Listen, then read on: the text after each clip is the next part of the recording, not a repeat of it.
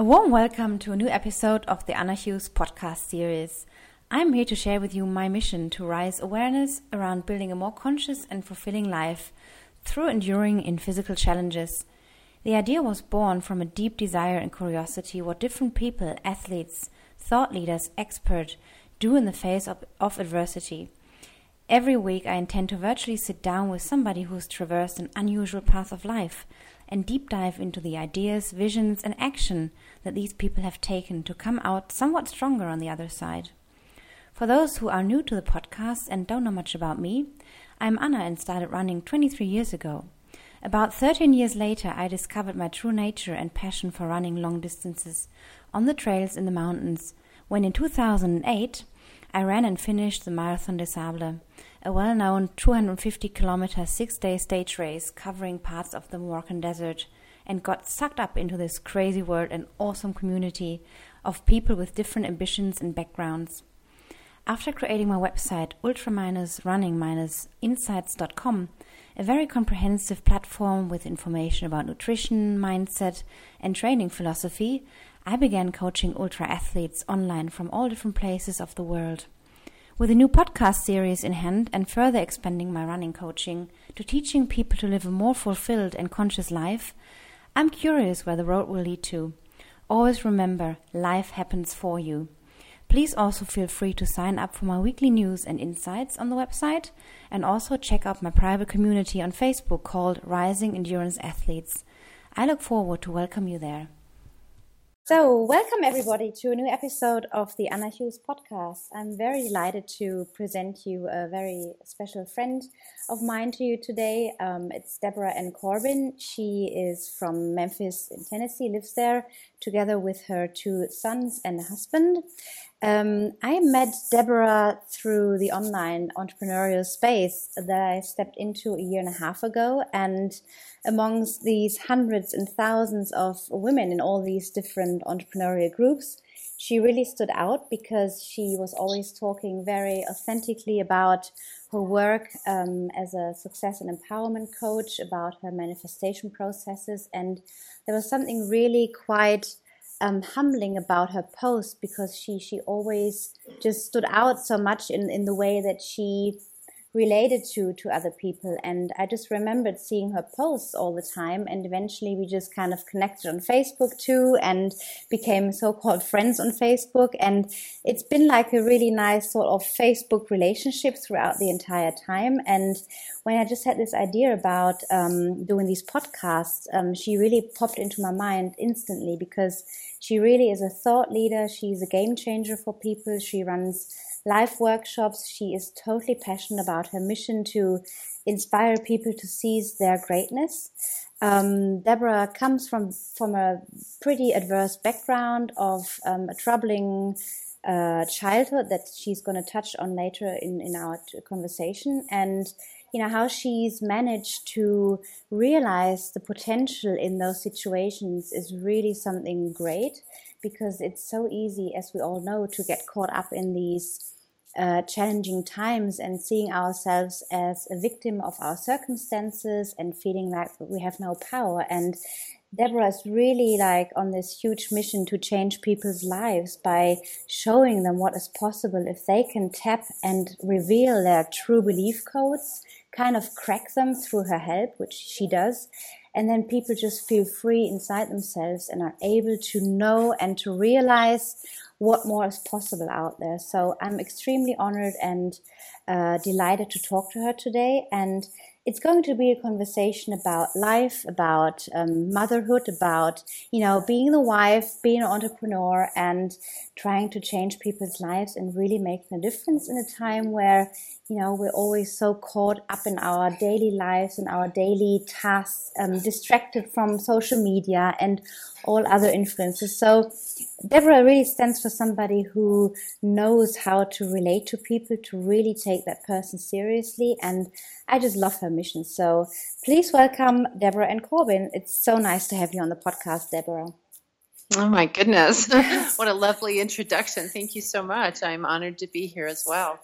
Yeah, so again, I just mentioned that you um, are an educator. You're a success and empowerment coach for people to inspire to inspire people to seize their greatness. Now, your background is in educating people from the very early ages, teaching uh, children, little kids, and then you kind of move through the different stages, as you mentioned in our talk before we actually started the podcast. So, you know, what actually drew you into this bigger mission that you're now coaching people on such a level? Okay. Um, you know, ever since I've been a small child, I've had um, I've had this feeling inside of me that I'm going to be doing something on a massive level to help people. Um, and I never really knew exactly what that was, but even as a small child, I was always attracted to babies and children. And so it's always been my calling to um, be an educator. So of course I stepped into those shoes as I as I um, went to college, um, and I taught young children for a long time. So I my philosophy of education was a little bit different than what I was seeing around me with other educators because I'm very individualized in my instruction with children. And I think that was because I could only see one way to take someone from point A to point B was to touch them where they were, really understand the individual in front of me. So from looking at that, you could never just teach to the whole class because really you have a class of individuals. So that led me to the work I'm doing now. Obviously, there's a lot more experiences with the teaching in there, but um, it's the same kind of work. It's it's seeing the individual in front of me, and um, I have a great ability to to kind of bring someone to their truth um, and hear things that they're saying that maybe they aren't even hearing themselves. So, um, you know, my mission is still the same as it was as an educator is to find people's strengths and talents and highlight them because often life um, takes people down journeys that kind of knocks a, a lot of who you are and puts dents in it and interrupts your true essence Mm-hmm. And I really want to empower people to get back to that essence and then move forward from there. And what do you think is the greatest obstacle that people are facing when they're like so caught up in the mainstream of, you know, daily life and tasks to do? And, you know, um, what do you see as like, yeah, that greatest obstacle that people need to, to overcome in order to feel more as the individual again? Um, really I, I see an epidemic of people just sort of resigning themselves to a life that does not fulfill them. Um, or they think that that's just their you know their plot in life that that's just the way it's going to be and they just kind of exist and they stop taking care of themselves. I mean women in general are so busy being moms. It takes a lot of effort and all of your all of your energy um, you know all the other roles that come if you're a wife and all of that and a lot of women work on top of that. So what happens is they start to let go of who they are and their happiness and, you know, I saw this on a personal basis um, with people in my life, even from a young child. And because I'm an empath, that that was something that was just so hard to see and watch. Um, even my own mother is a very, very strong woman, but you know, my father, he was a very wonderful man, but he was also an alcoholic. So there was a lot of turmoil, and my mom had to you know, kind of give up a lot of herself to manage the chaos and, of course, take care of us and run a business, which she did. So here's this extremely brilliant, talent, beautiful woman who is not actualizing her full potential. And as a child, you know, you don't really realize the extent of it, but at the same time, it's, it's, it was painful to watch. It was, you could you could just feel like uh, the sadness of it like and so for me it's just not okay for someone to give up on whatever their dream is whatever their you know purpose that they came into this world to um, fulfill. Um, so i guess you know that's what i see. I see women forgetting that they have a divine purpose and um, just letting that slip away from them. And I don't I don't want that to happen. I really I'm on a mission to really help women to um, you know take care of themselves. You know the saying when you have to put your own oxygen mask on first yes, when you're yes, in the airplane. Yes, and um, and when women do this for themselves, when they start taking care of themselves and standing in their power and living purposefully, first of all, they're happy and but the ripple effect that that has on everybody in their environment and especially if they have children the role model for you know you are entitled to live a passionate purposeful life and that is how you become that is how you are happy right? So it's just a beautiful ripple effect. And uh, you know conversely if you're not living in your potential and your power and happily that also has a ripple effect. And and i see that ripple effect all too often. Um, and yeah let's you just know, go as- let's just go into into that part there with you know how we as uh, um, adult women and coping with being a wife and a mother and whatnot what, what we all do um, and then tracing back to our childhood or print or tracing the path back to our early childhood like you just mentioned about your own childhood it's so easy for all of us to sort of trap into our mothers or parents' footsteps.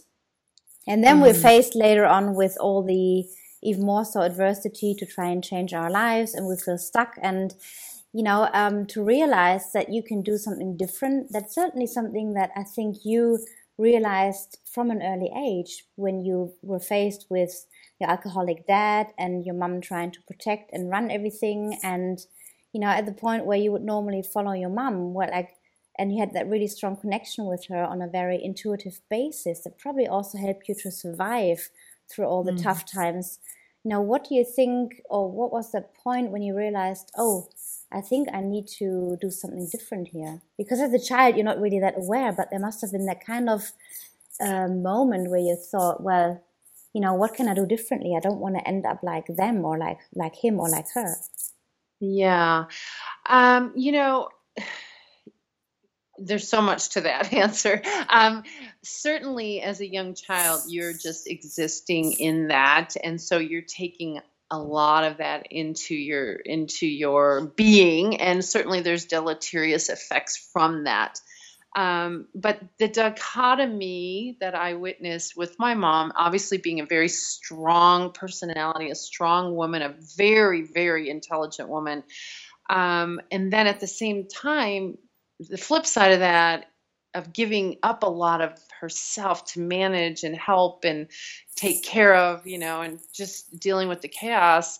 Um, so that dichotomy was in me. So I also have two had two sides to myself where I I have a very strong personality and I always had this feeling inside me that I was going to do something really large, but there was mm-hmm. that other side where I was also learning that you know, if there's chaos in your life that you just keep expanding your plate to manage it mm-hmm. versus you some people who are not willing to do that, they wouldn't give up a lot of themselves to manage um, chaos, right? They would put it put up a boundary and say, "I'm not doing this."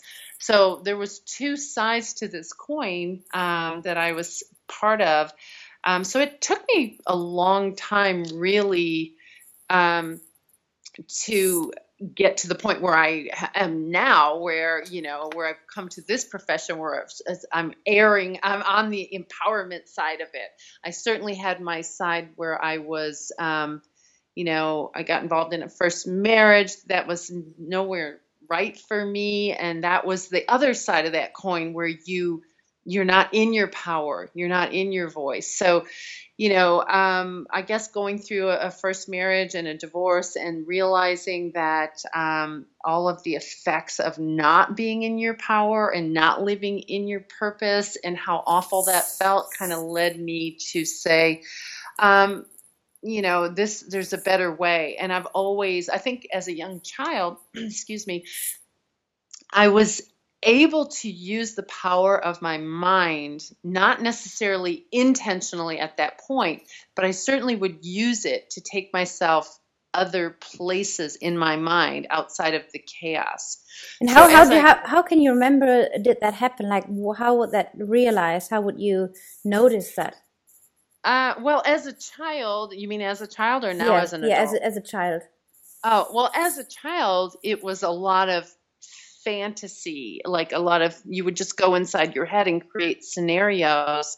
And for me i always created a scenario which i used to draw pictures of this too which maybe a psychologist would have a heyday with this. But um, i used to draw a picture of this very large family. I mean like like 50 children in this house and everybody was happy and playing and so I guess as a child, that's what I was wishing for so badly. But it also, I spent time in that scenario, which took me out of the chaos. So, um, you know, I guess there was some psychological component going on. But what I'm saying, what I've extracted from that now is the power of your mind. You know, you, even whatever adversity you are dealing with in life, you there's wisdom to extract out of the adversity. And the power of your mind is very powerful. And I think watching my mom being such a strong woman, unfortunately, she was dealing with chaos. That's where she was using her strength.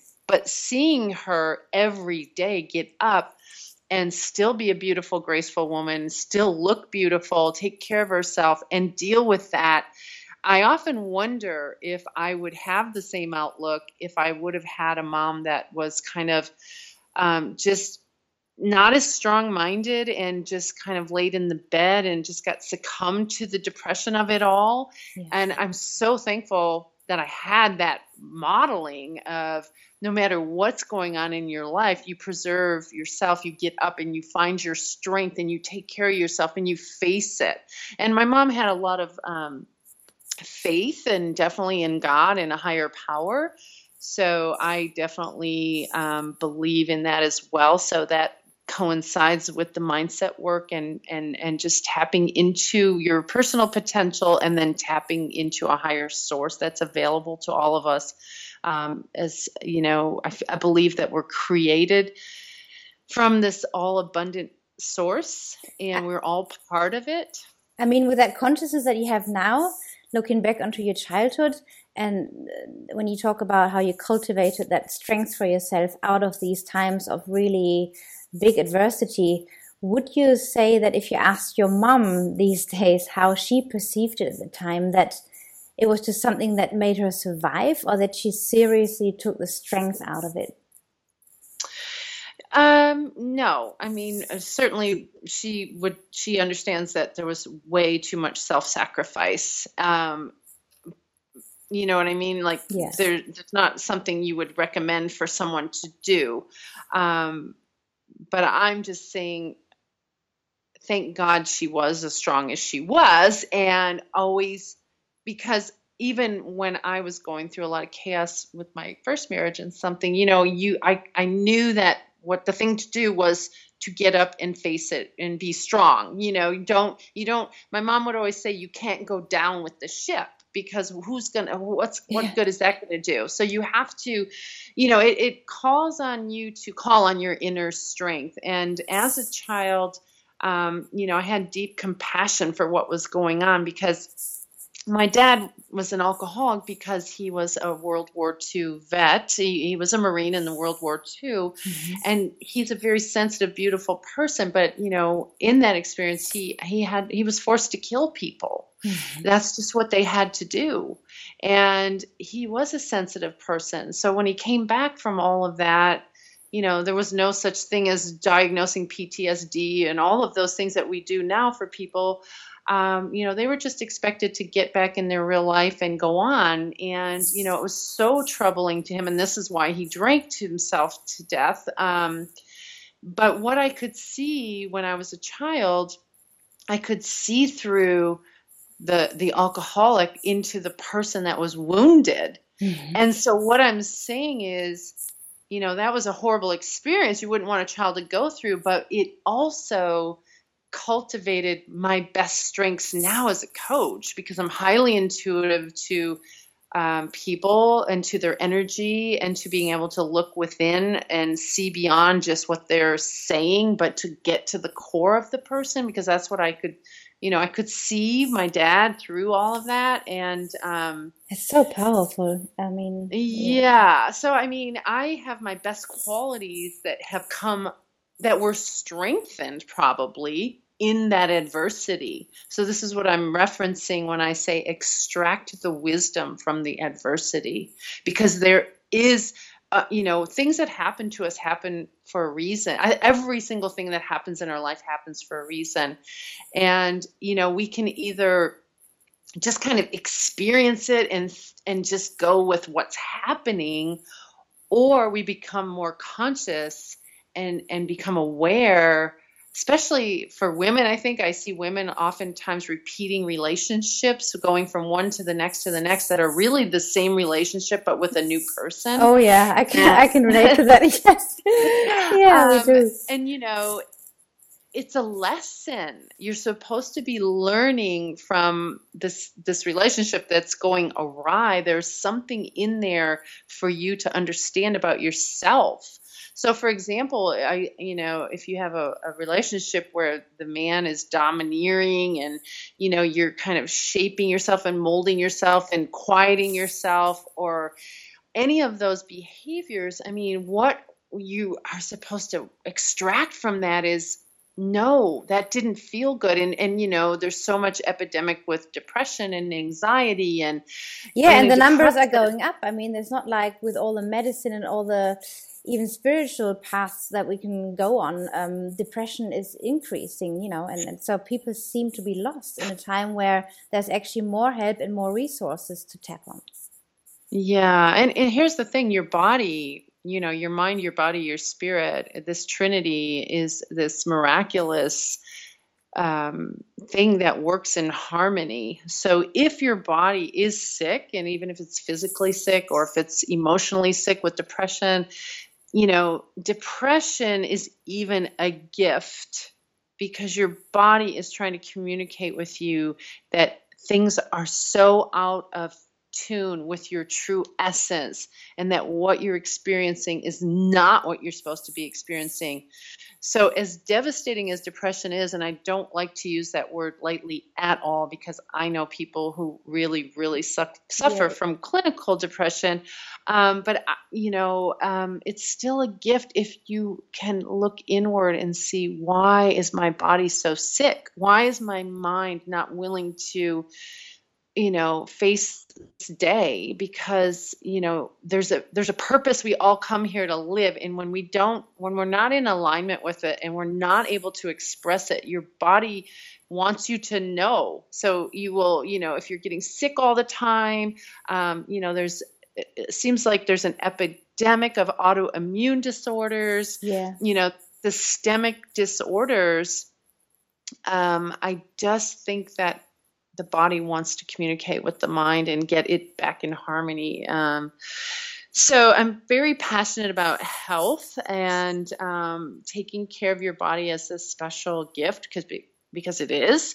And and, and, you know, I guess you learned that in your childhood too. That you just learn from your mom. Again, there's this really adverse time, the really challenging time with your dad, seeing him degrade into death eventually, and then there's your mom always showing up for herself. So you kind of extracted that strength from the wounded heart from your dad and then you saw your mom like showing up for herself. So that's a really powerful combination. I think if people listen to this now it, it may sound almost bizarre to say how much strength you took away from such a challenge because normal reaction would be like oh you need to be sad and you need to be depressed and it's so sorry and whatever. And you know, I can relate to that in in a, in many aspects because my dad passed away very early too when I was 12 and in an accident. So I was faced with that similar thing of okay, here's this time of adversity. What do I do now? Being completely lost, and I somehow can look back at this time now and also see how it served me in very, very many good ways. It wasn't just all bad. And, you know, to tap that strength, I think, because my mom was always this person to, to say, okay, you just need to get up and keep on going. So I think our mums really um, stayed really great examples of you know what is possible through very challenging times, and yeah, to learn from that, I think is just a gift um, that, like you said, you're carrying in your work right now. Yeah, definitely. I mean, for my mom, certainly, again, I want to say that she was strong, but a lot of her strength was used at the sacrificing of herself, which I would never recommend for a woman. Um, but again, if I just extract the wisdom out of what I saw was definitely her strength and to get up and face whatever's facing you and keep moving and don't go down with the ship. And my mom is very holistic, way before holistic was even a word. and so um, she, you know, we always ate extremely healthy food. We never really had junk food in our house. Um, you know, she was into yoga before yoga was fashionable. Um, that was so, my, that must have been in the late or early nineties, I suppose, with yoga. Oh, yoga even and before that, I'm, okay, I'm late eighties. yeah, before that. Um, so yeah, my mom has always been a model of health and and um, you know taking good care of yourself and eating very healthy and just you know staying away from medications and looking for natural and holistic ways to you know, take care of yourself instead of, you know, medications have so many deleterious side effects. So, um, I feel very thankful for all of those things because I incorporate that into everything I do, uh, certainly for myself, but for clients and bringing all that wisdom forward. Yeah, you live a very healthy lifestyle, and you're you mm, big into um, physical movement. Like you love to run, you do Pilates, you you teach Pilates or spinning. Um, so the health kind of factor really plays a big part. And again, just going back one more time to that childhood scenario, just so we can understand like what the common thread in your life was that there's two sides to strength. The one side is to take strength out of miserable times, and then there's the strength that can evolve through doing a lot of great stuff, you know. Um, and to not take over your dad's pattern, I think, is pretty remarkable um, and how you've kind of managed to not uh, follow him in that kind of sense, maybe to stay loyal to him because that's what many people do. They kind of like adapt that pattern of staying loyal to one parent, maybe, you know, out of guilt, out of blame, out of whatever. And you mentioned also that you had this really intuitive connection to your mom. So when you, when you, she'd be somewhere, you'd sense some sort of feeling, sensation and then you'd, you'd get a sign. So that must have been something that you realized, oh, there's a higher divine power here. hmm Yeah, and I want to say, I mean, my father was a wonderful man. I obviously had a terrible disease, um, but uh, you know, there was so much wonderful things about him as well. So I want to make sure I say that. Sure. Um, yeah, I mean, my mom is a very, I, I, guess I would say she is psychic, um, and um, you know, she she always would say that people didn't believe her because she could feel things. She can feel people. She can read people.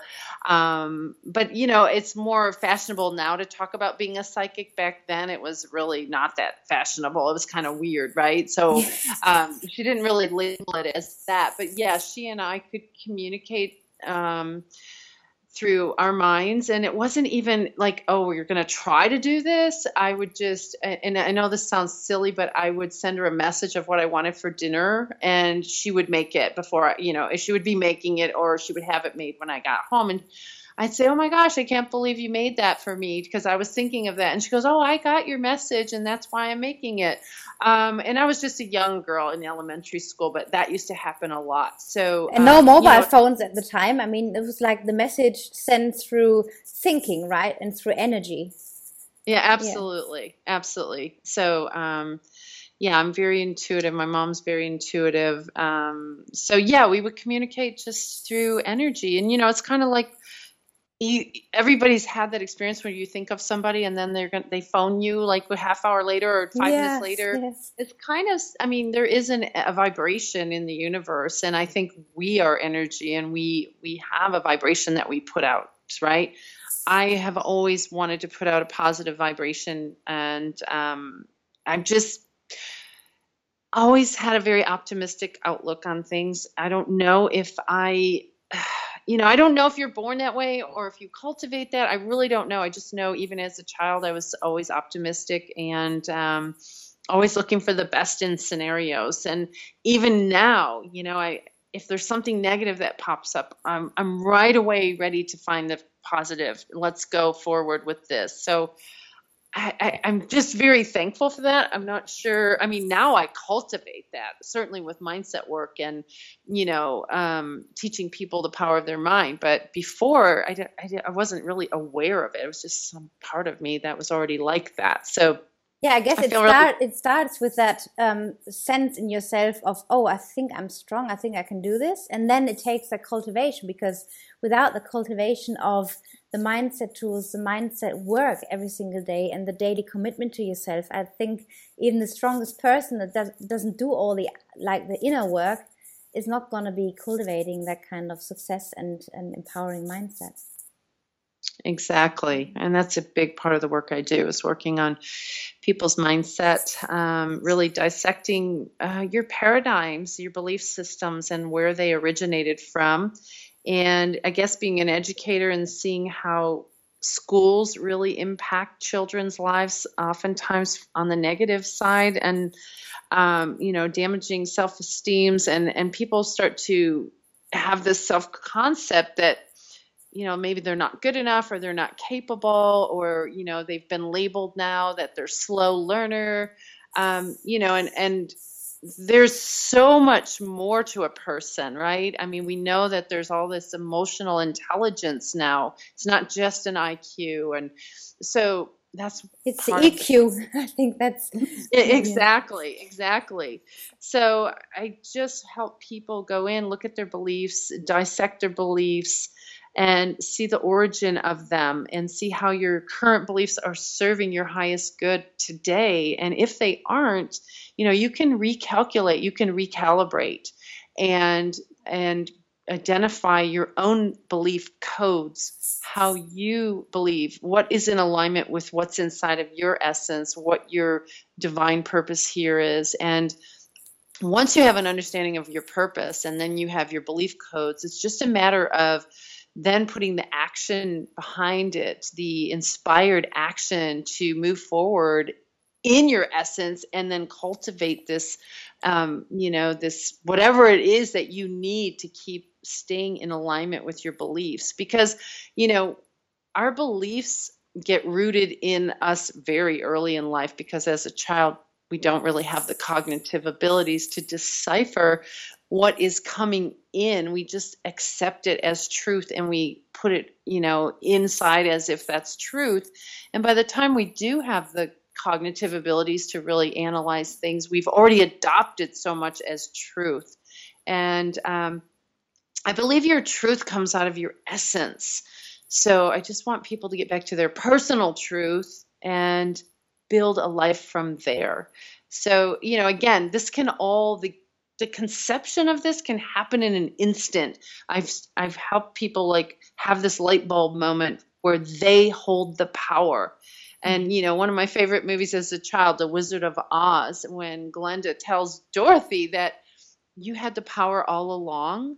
Yes. And that is the most powerful statement. When somebody you know, I could tell you you had the power all along, but when you come to that awakening that you are powerful, that you can create your own destiny, that you can cultivate the life you desire, that's powerful work. That's deep transformational work. And exactly. that is what inspires me to do what I do today otherwise it's just some words that just have no like it just doesn't resonate with with so many people unless you're really willing to to see beyond what you can see with your physical eyes.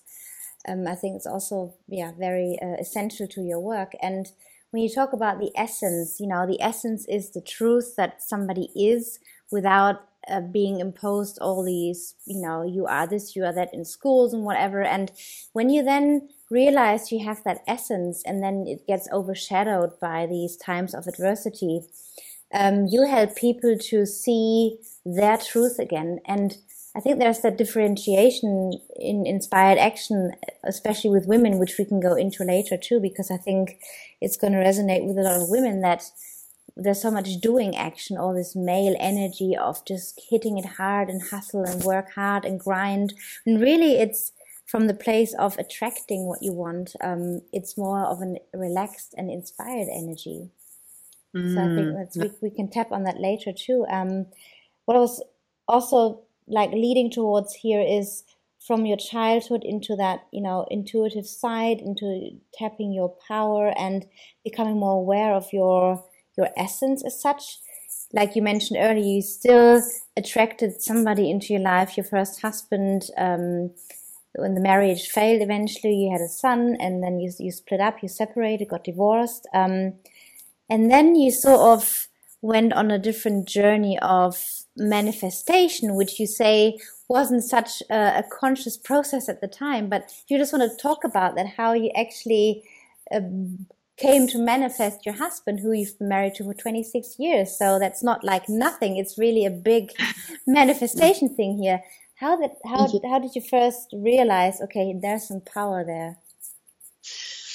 Yeah, well, you know, I actually that's it's hard to answer that only because when I when I did manifest my husband, I wasn't even aware of the actual elements that are necessary to manifest something, but I was in the elements, and by that I mean I had gotten divorced and I had a young child. He was five, and um, I just knew that I needed to take good care of him, and that I needed to get back to school and finish my teaching degree so that is what I had tunnel vision to do. I didn't want to meet anybody. I, I wasn't even thinking of getting married again. Um, I just wanted to take care of my son and go to school. That was it. So that is what I set out to do. And my parents were so wonderful. They were literally supporting me to live in my house with my son um, and send him to private schools and pay for my tuition, literally just fully supporting me so I could do, you know, exactly what I needed to do, which was mm-hmm. take care of him and go to school.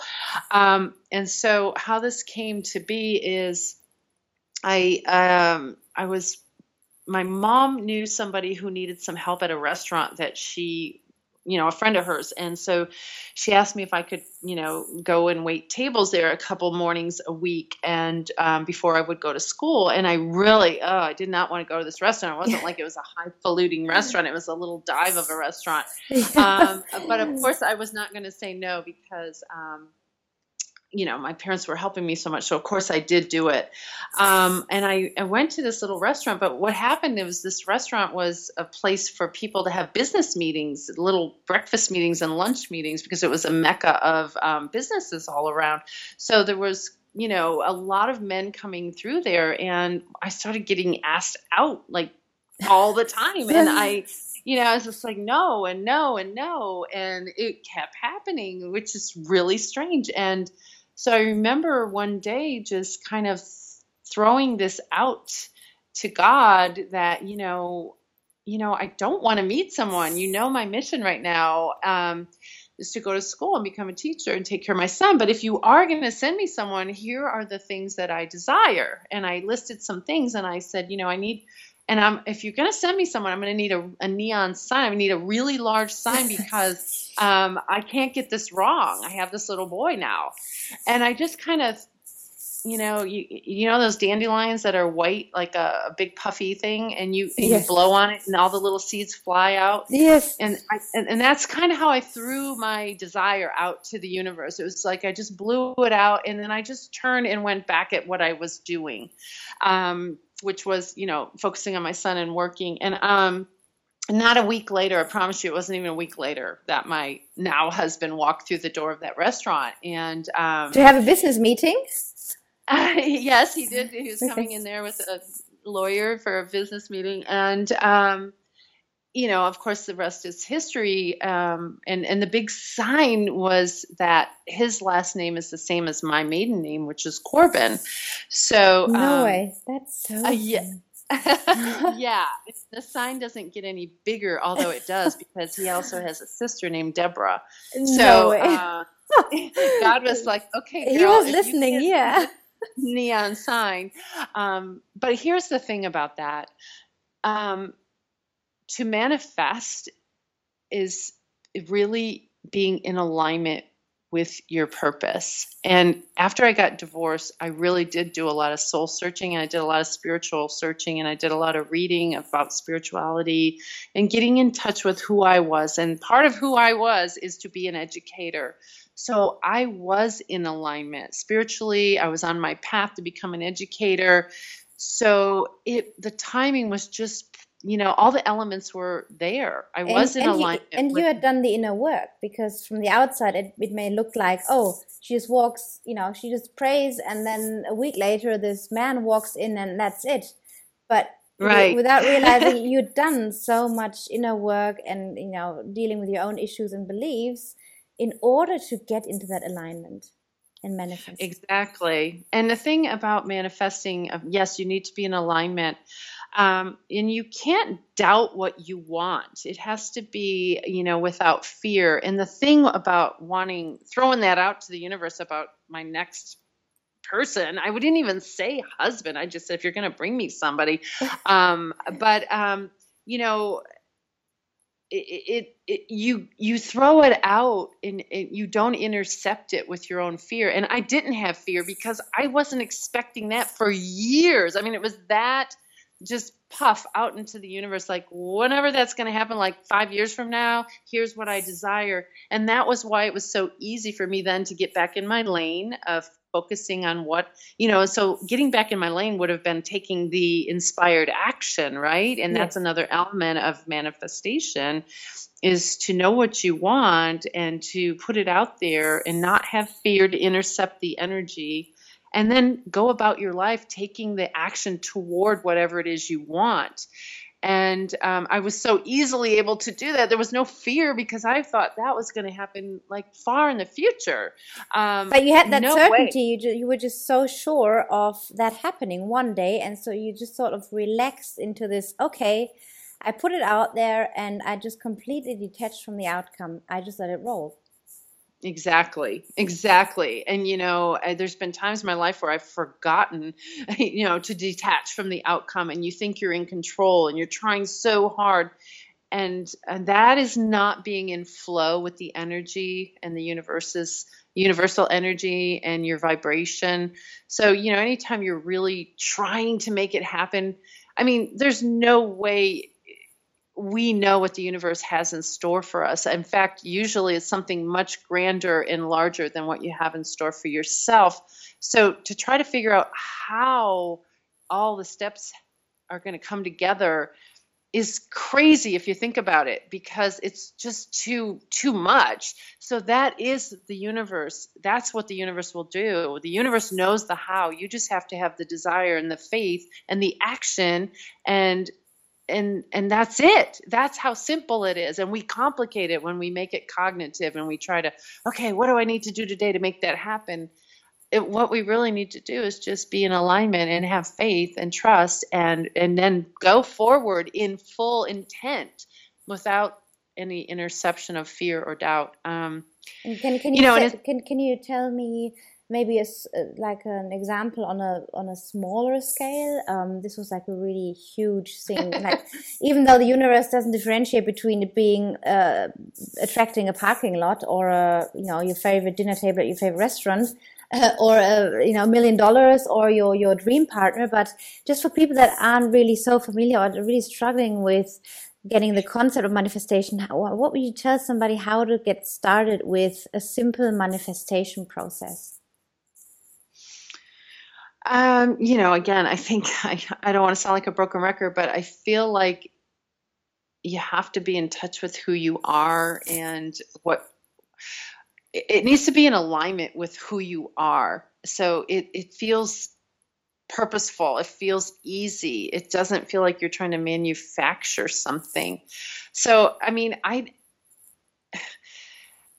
like to say, oh, I want to man, I want to manifest, a, you know, a, a red car tomorrow. It's to me seems kind of silly. Um, and I, you know what I mean? It's like if you do need that, then yes, but it's more being in touch with why you need it, what's the purpose behind it. So it's getting intentional and purposeful about what it is you're desiring. Um, did that make sense, or yes. did that answer your question? Yes. yes. yeah. So um, again, manifestation has that, that was a big part of your manifestation process, and become aware of it, and then your husband stepped into your life. How did you go from there in your um, spiritual evolvement and eventually finding the work that you're now doing?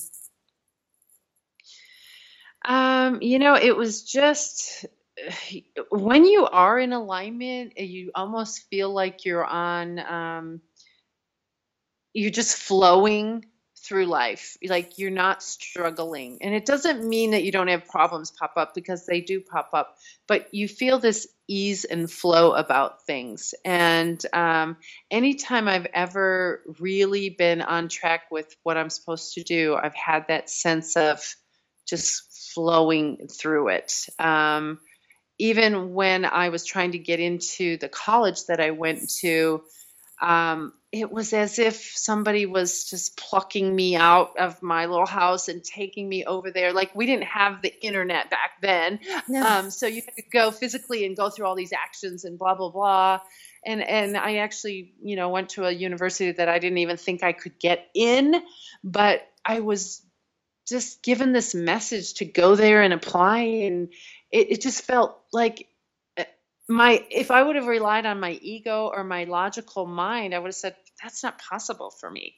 But somehow this energetic connection was just floating me through the process and then sure enough I did get in the college I wanted to go to which was kind of crazy because I I never saw myself as a student to be able to get into that kind of college. So um what was the second part of your question? I'm sorry, was it about I forgot what you manifest um, on your spiritual involvement leading you to what you're doing right now or what you what you eventually decided to do and in your work as an empowerment coach you know how that involvement kind of or that the growth um, developed uh, from mm-hmm. first manifesting your husband and then taking it to your college and you know going further along the path. Um, mm-hmm. and and manifestation has been like this conscious um, thing in your life. I mean so many people want so many things but to become aware of it as being a very conscious process. I think that's so powerful. Yeah, you know, I've just always had this connection spiritually to know that everything is going to be okay. And um, I loved teaching. When I met my husband, I was teaching. Um, and uh, you know I, I, taught different grades and then when i got i got to the university and i taught as a professor but what i noticed at that point was that um, people I, I, taught people who were becoming teachers and um, they were really kind of robotic in their approach to things. Like they just wanted you to tell them what to do. They didn't really want to think anymore um, because they were so used to the schooling system kind of grooming them to be not really an independent thinker, but a dependent thinker. Mm-hmm. And it was quite shocking to me. Um, so, you know, in the classroom, I, I would always have open ended assignments that would require a lot of thoughtfulness. And I loved, loved, loved my work. But my husband got transferred to here where we're at now, Memphis. And um, it was really not a happy move for me um, because I loved my work so much. So, um, when I got here, you know, it was just really tapping back into the spiritual connection and knowing there had to be a higher purpose for me or some some you know my career kind of got yanked out from under me. So i was like okay what am i supposed to do you know and just asking for guidance and praying for guidance and um, that is kind of how i got into pilates and the physical aspect of helping people so I went through, uh, you know, I didn't go back to teaching at the university right away here because I um, had another baby and I wanted to be home with him for the most part. But I also want to be fulfilled. So that's how I embarked on the Pilates education. And I went through a very extensive Pilates certification process with um, a woman who trained with Joseph Pilates himself. Wow. So it was, you know, a long process. But when I started working with women, it, it be, just became so obvious that you know, they were sick. They were sick a lot. They weren't in their best body. This was, you know, a lot of women that would come to Pilates. And I was realizing, yes, I was teaching them the physical moves of Pilates, but I was also coaching them. And it was just this natural educator, intuitive self that was able to connect beyond the methodology of Pilates, which in and of itself is amazing. But I realized that, you know, my gosh, I miss teaching so much because I connect with people and I love it. It just lights me up. So I knew in since I was a young girl, as I said earlier, that I had a bigger mission. I have a bigger mission, and um, you know, okay, what am I going to do? What am I going to do? And it just natural progression was coaching because I had been an educational coach prior. Um, so I have the skills, and um, just the Pilates really drew that out. That you know, I have this ability to connect people.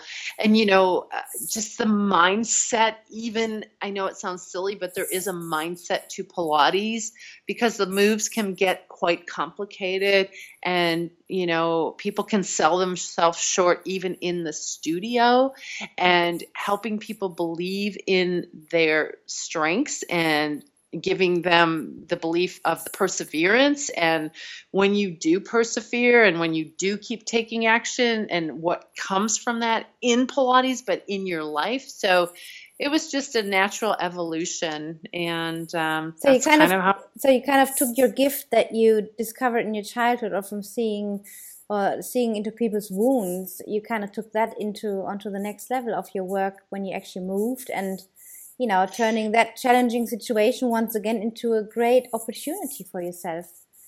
And yeah, you know, and once again, you know, you pray for guidance, at least for me, and I'm always given a sign of what to do. Always, always. I believe in signs. Obviously, my husband's last name and my last name was the sign I was looking for there. Um, I get signs from the universe all the time, and I know I know we all do if we're aware, if we ask and then we're aware everybody has this ability to be guided um, by a higher by a higher sense of knowing. And again when you tap into that it feels right. Everything just feels right. You don't even it's just crazy because you don't even know how you're going to get from a to b but you just know you're going to. It's just this complete sense of knowing.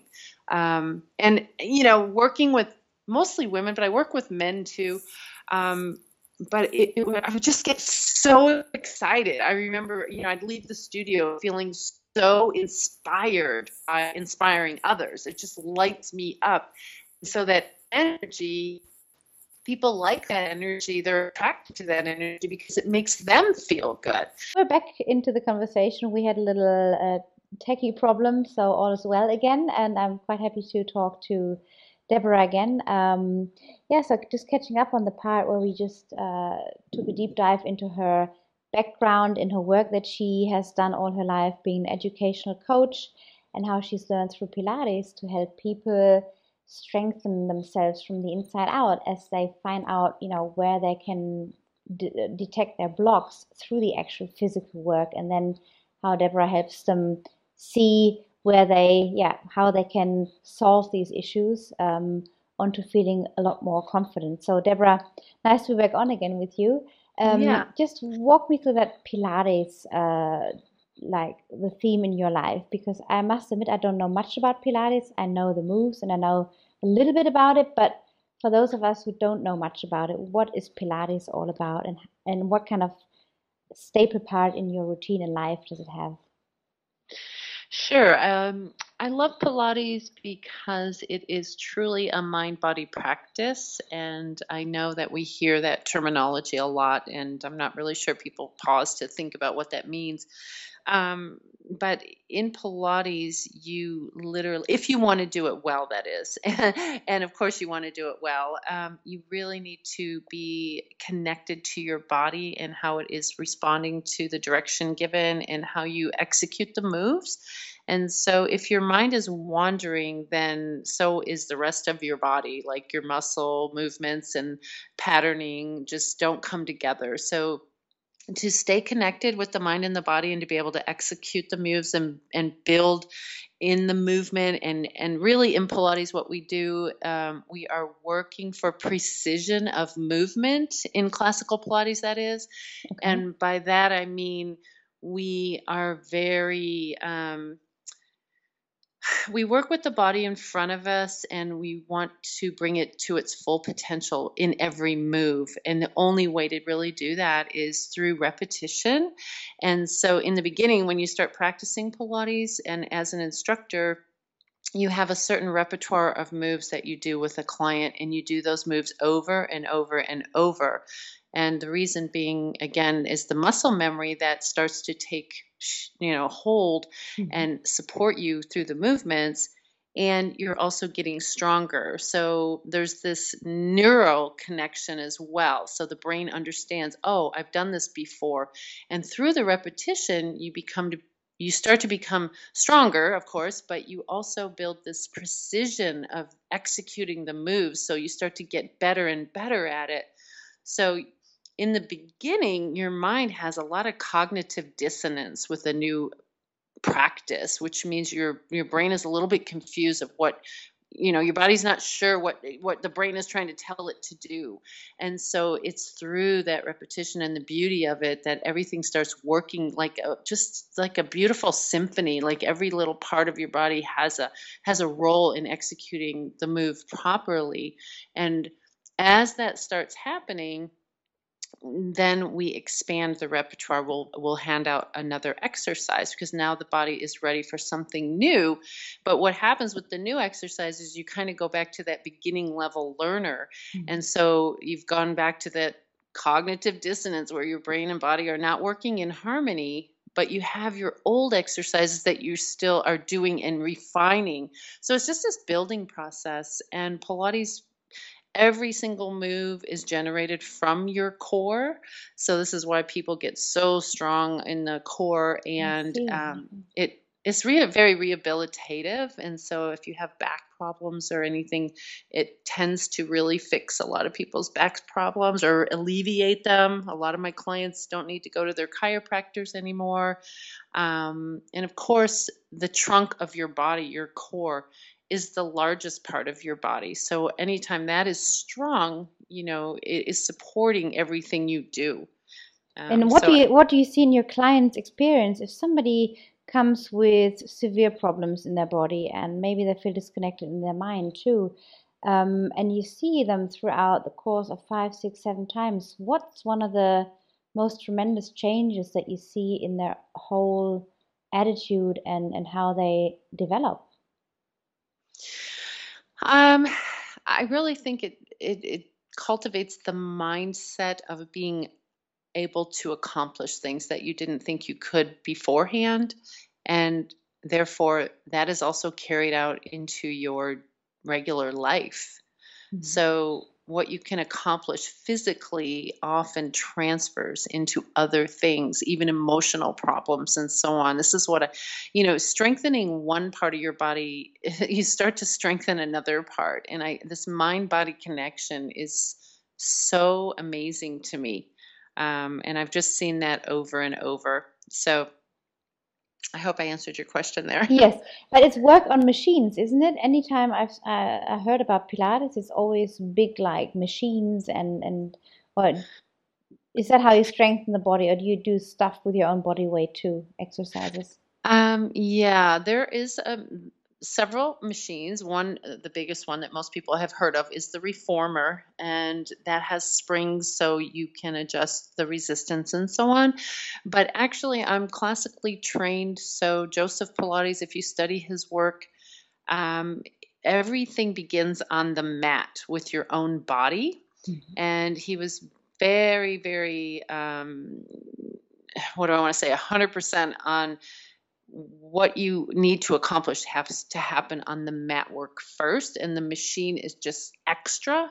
So people think that because they pay a lot of money to use the machine that it must be where the miracles happen. But actually um, on the mat work we we have our full repertoire of, of, like i don't even know how many exercises. And um, you know you have to learn to coordinate and use your own body and your strength builds. So yes, there's mat work and there is the machines. And how, how has it helped you in all the years since you've been doing Pilates to see yourself grow in your mind and opportunities, possibilities, the strength? Oh, geez, the the benefits are so many. Um, first of all, going through the training that I went through, I remember, um, you know, div- talk about divine uh, intervention. I I could have taken any type of training, and because there's different styles of Pilates training, and um, the one that kind of fell into my lap happened to be with a woman who trained with Joseph Pilates himself and there's very few people left living um, that actually were people who worked with Joe. So that that was just kind of a miracle in and of itself. And I remember when I first met her, she said, you know, if you go through this and get comprehensively classically certified, this is going to be like getting a degree at college. And I thought, oh my gosh, that can't be right, right? I have several degrees from, I, how could that possibly be true? Well, lo and behold, um, you know, this was like a three and a half year endeavor to get comprehensively certified. And it was one of the most demanding things I've ever gone through. Um, and she being who she was, um, just when you train classically, it is very different than some of the more, uh, what do I want to say, offshoots of Pilates. So there's just this, I don't want to use the word rigid, but it's very, you know, it's a very in depth process. So through just the training alone, I became you know, I'm already a very disciplined person, but mm-hmm. that training really transferred the discipline that it takes, and um, just just cultivating that through the training transferred over into everything else that I do. Um, it was quite amazing to see that transference of the just the discipline and the approach to things and the stick to itiveness and all of the things that requires you to go through, you know, a, a, a long training. So um, and of course, my core, my body, more flexible, strong, um, just so many benefits. The health benefits, I mean, I literally,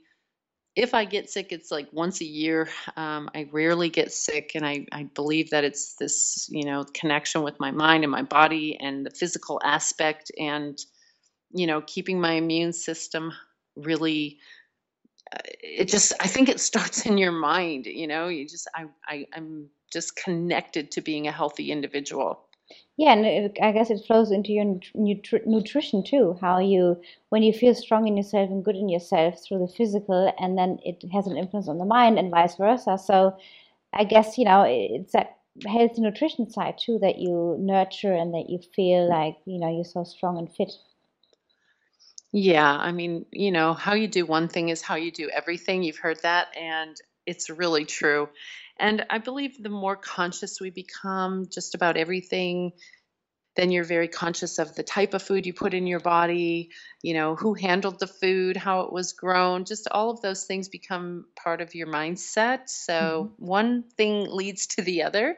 And like I, I think I said earlier, um, you know, I was raised, my mom was very holistic and on very healthy kinds of foods and just um, staying away from medicine, but more so on the holistic side. So that was part of me already. So it was easy to adopt that. Mm-hmm.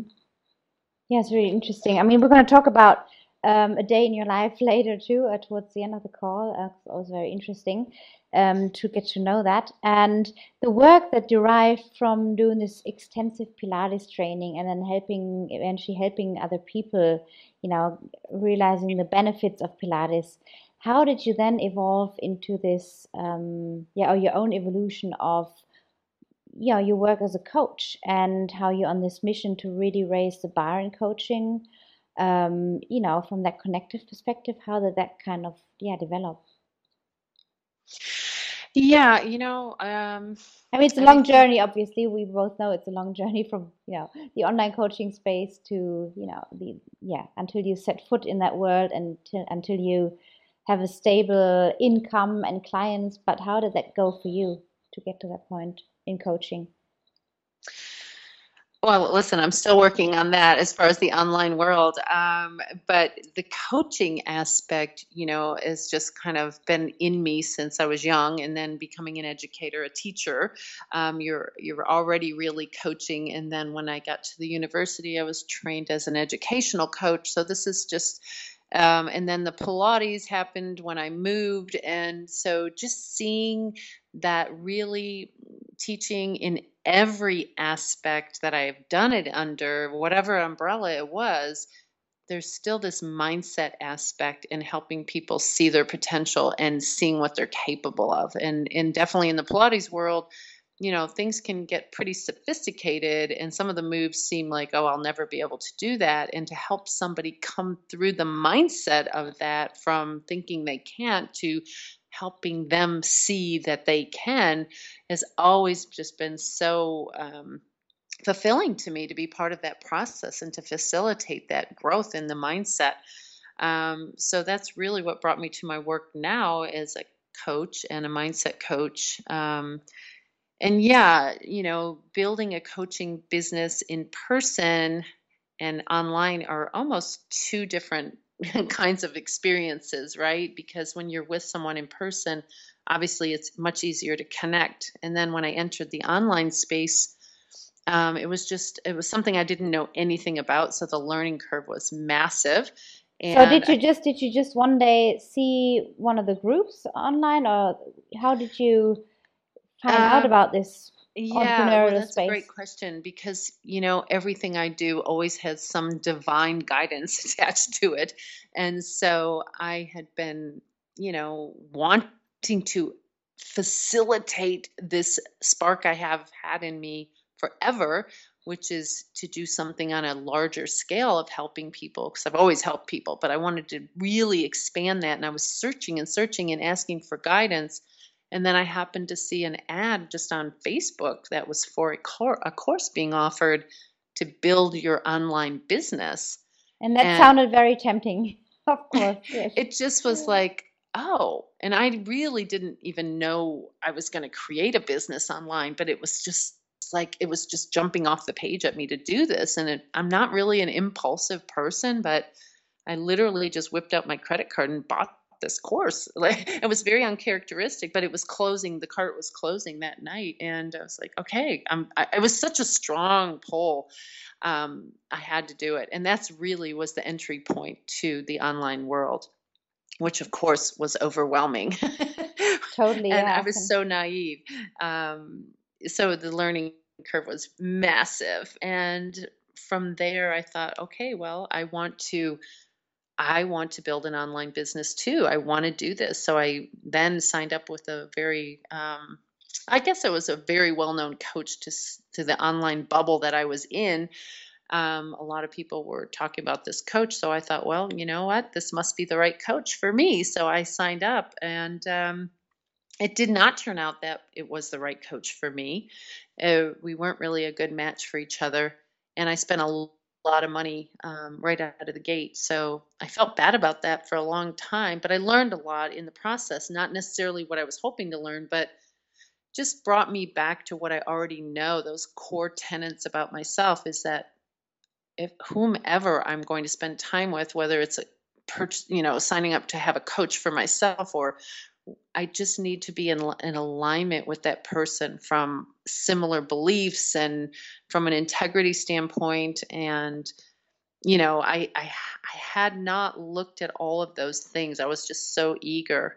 Um, so I guess if I could make any recommendations, is that, you know, if you're new online and you're thinking about starting a business, to kind of take your time a little bit in the beginning and get your lay of the land and and make sure that the people you hire have similar visions as yourself. Um, so, you know, that they can really pull out of you who you are. Because I came out of that first experience more confused than I went in. Um, if that, you know, that seems crazy, but it's true. And yeah, I totally relate to that. Yes. Yeah. Um, so, you know, it, it made me go full circle back to myself and, you know, you always have to start with who you are at your essence. don't ever forget that and don't ever think you can put that over here and then grow from that. No, you always got to stay in your core identity and move from that spot. And um, I was definitely not in alignment with that first coach. So it just didn't work out too good.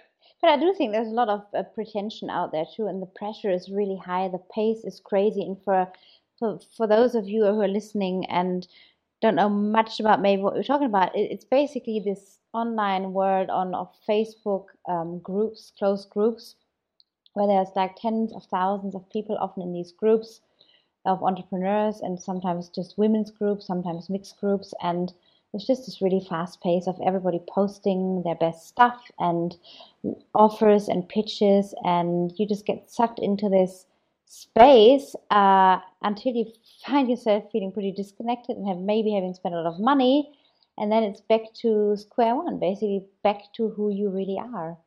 And that's, I think, the learning lessons from firstly making some different decisions that maybe didn't quite get, get you to your goal, but the learning lesson was, oh, I really need to connect with myself, who I who am, who I am. So mm-hmm. in that mm-hmm. kind of sense, I think it's it's not a waste of time.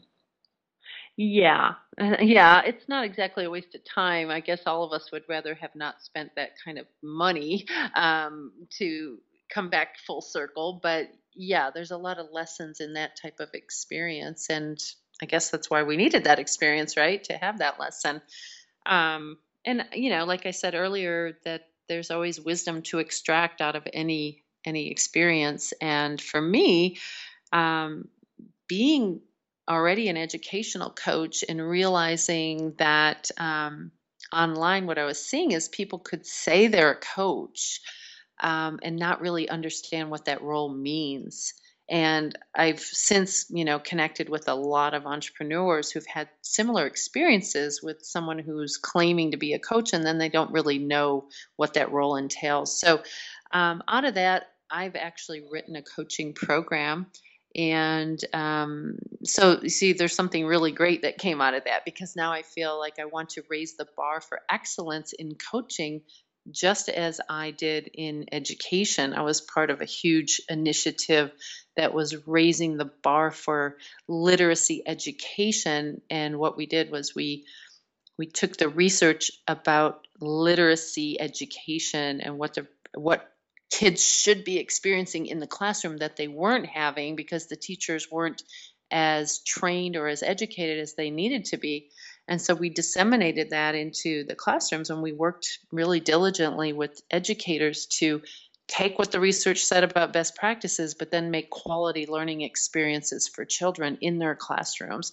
So I want to do the same thing in the coaching world um, because, you know, there are some skills that a person needs to to understand what that role of being a coach is. And certainly, I want to um, talk about the ethics and the integrity that's also seems to me would be a given, but is not it's necessarily not. fact. yeah, certainly isn't a fact. No, there's a very yeah. few people out there. And when you when you said just earlier, uh, you know how it's about knowing your core identity, and obviously had people seizing seizing their own greatness, and isn't that such a difficult start sometimes for people to really know who they are at the core?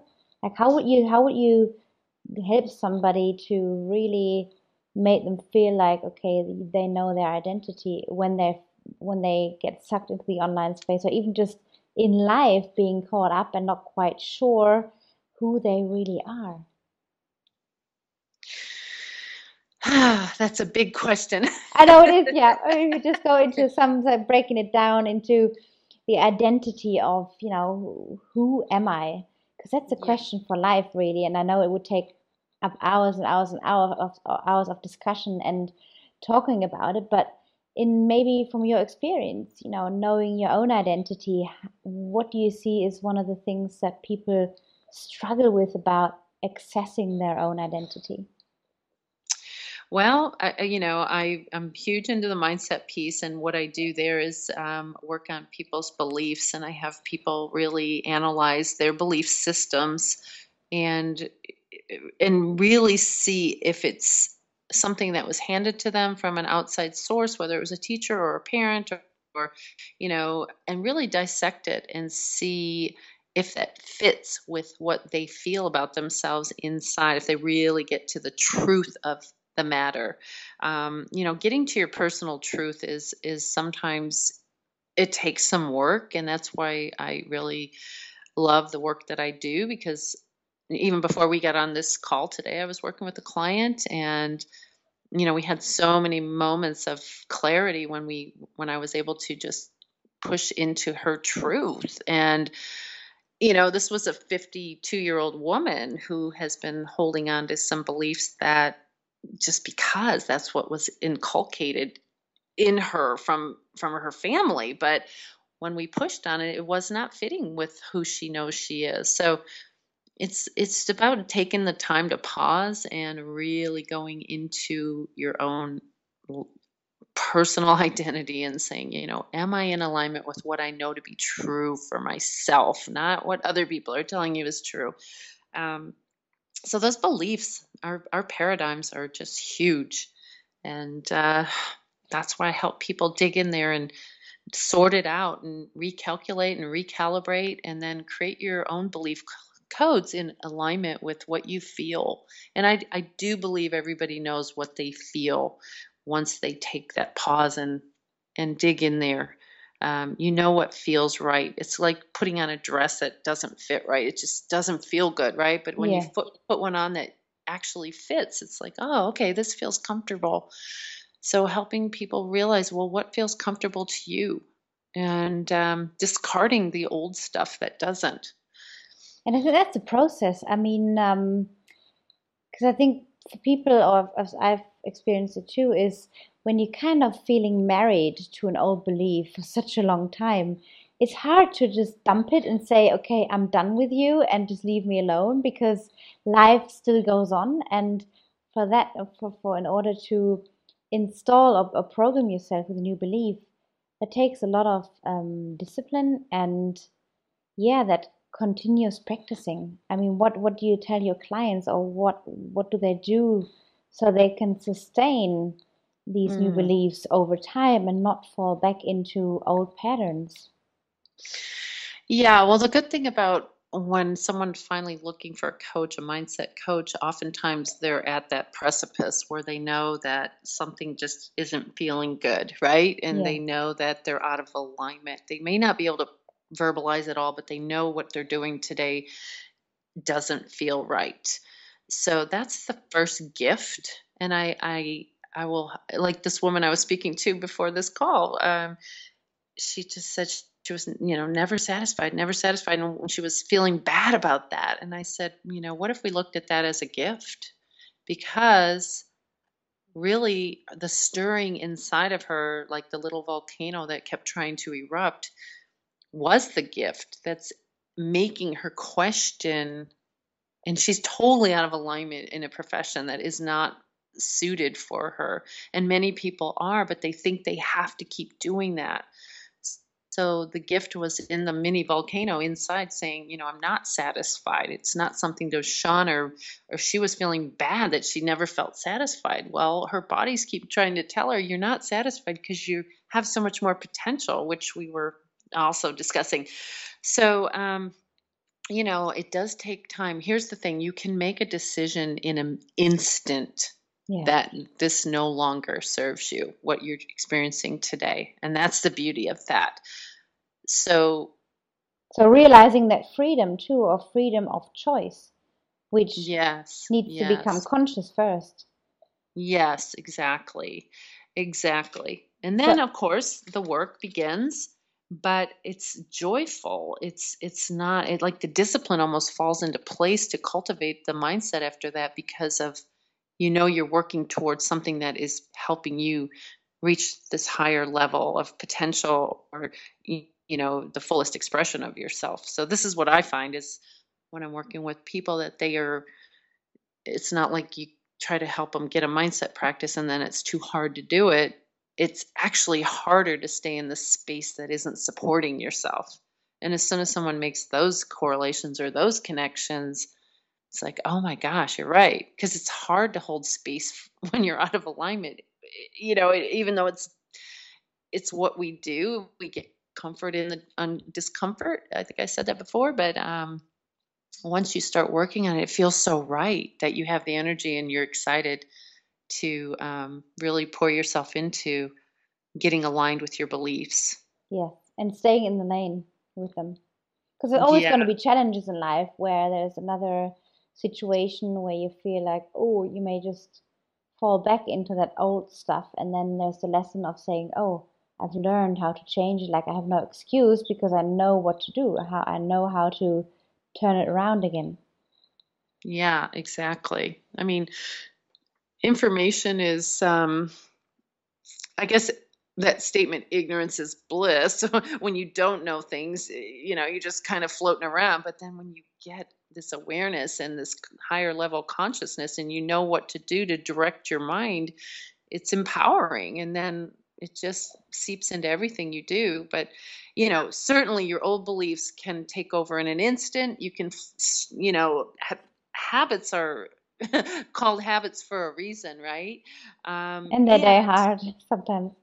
you know what we know about the mind and the brain is really we only use 3% of our conscious mind and 97% of what we the rest of we the rest of what we do is on a subconscious level.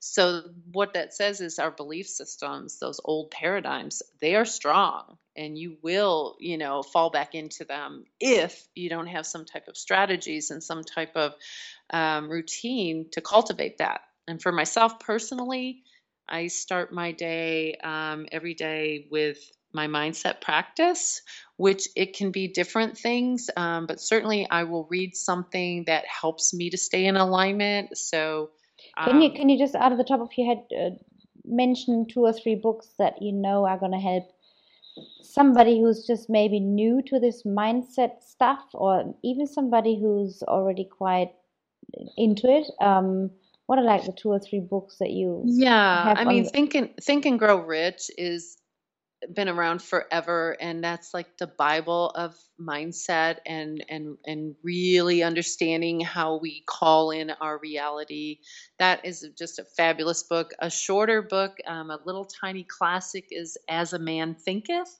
by mm-hmm. james mm-hmm. allen and that's just a tiny little bedside book that talks all about your mindset and how we create our reality. So uh, if anybody's like not into this but is just all of a sudden getting into it, I would recommend that book first cuz it's easy, it's a little book, but it's so packed full of wisdom. It's just insane. So those are my two top pick favorites for understanding the power of the mind and uh, I really just subscribe to everything starts in your mind. Either you think you can or you think you can't, and you're right, whichever way you subscribe to that. Yeah. Um, and it's just powerful. And the subconscious mind is just so powerful too. So, you know, that would be other things that I would look into. But as far as keeping yourself in a high vibration, you know, podcasts like this or podcasts um, even you know there's so much you can just google on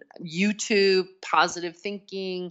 Um, tony robbins of course is one of my favorites. Um, but there's just so much there's no reason i mean eh, there's so much information out there these days that you can literally support yourself at every juncture or anytime you feel like you're faltering. You can just go to youtube and put in positive mindset and you're going to get a million choices and you may or may not resonate with one of them, but there's so many more choices. So I would definitely keep that at uh, right at bay. I definitely utilize my time in my car listening to motivational um, materials always. My kids, you know, my kids are forced to listen to it um, because it's just what I do. Um, but it, it's just so beneficial to keep grooming and cultivating that that thought process because you're right. Life will come at us and uh, we can slip back if we're not, you know. Well, it's like an obvious uh, thing that we should nurture ourselves in the morning with the morning practice and get up in a quiet space, maybe meditate, maybe read some good lit- good books like you just mentioned the two, and put ourselves in a good frame of mind. But then there's this there's this side to okay, but what if I still feel stressed in the day? So why should I even bother? Because life is just what happens. I mean, that's the mindset of most people. So what do you, what can you say uh, is like the, the number one benefit of starting a really structured and disciplined morning routine? Like, what are the changes and the benefits that people will experience after a week, two weeks, three weeks, four weeks? Well, you know, I think like anything, when you start something, it, it will seep into other areas of your life. But, you know, something as simple as having a gratitude journal and writing out what you're grateful for, even if it's just five, ten things, and even if it's the same five and ten things every day, what you're doing is training your brain to look for the good in things. And I know, you know, some of us online, especially we heard, oh, gratitude, gratitude, gratitude, but there is research behind this. This is not just some silly recommendation, is to cultivate your mind to look for the good in things because like we know life can be challenging, but if you have are of the mindset, I'm going to seek the good, that is what you will see even in the dark times. So um, that is critical. Um, the mindset practice, I like to set myself up for success every morning. And so eh, that's why for me, it's just so powerful to start the day that way, reading a little something and then going into your journaling, just writing those few things you're grateful for, and then getting into your identity, which for what I do with clients is, you know, really bringing in where you're headed, what you're trying to accomplish. So it's the goals, it's bringing them into the present time instead of having it out far away, like an arm's length away, like someday. Bringing someday kinds of thinking into this day, you know? That's a really one, yeah. That's so powerful. Owning the power mm-hmm. of your day. And how do you how how do you bring that from your arm length into your present day and moment? Like is it a visualization technique you use or how how can how can you visualize you doing that that you feel so present in who you are? Yeah i mean there's a lot of research about visualizing and that you know eh, i i don't think there's one specific way that works for every single person but the identity work of seeing in front of you on a piece of paper what it is you're hoping to accomplish, where you're headed. We know for sure that people who write their goals down, I mean, there's such a high percentage, and I don't know the exact percentage off the top of my head, but there's a high percentage of actually fulfilling that versus people who just kind of think about it.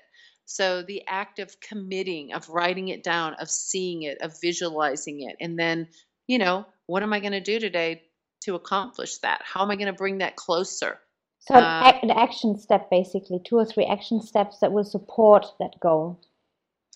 Definitely, absolutely. And, you know, I'm a big believer in quantum physics and understanding uh, the energy that you put out is the energy that you attract. So the law of attraction, that is a huge part for me is being part of this uh, universal energy and and knowing that I'm guided when I'm connected. So all of that for me is just getting in connection with the universe, with God, and um, really staying connected to your purpose. And you know, if you don't connect with that every day, then then life really can intercept your day. But if you're connected with who you are, what you're trying to accomplish, then life can still happen, but you're you're gonna you're going to guard what you're trying to do, right? You're yeah, not going to get you feel like you're more you're the leader of your life instead of thinking, "Oh, I wonder what's going to happen today." Right. Well, Maybe you know, my boss is going to yell at me. Oh my God, uh, poor me. And oh, you know, not being aware of the creating part of it and, and the mindset practice as you describe it, it's just so powerful to stay in that powerful you, you know, who you are.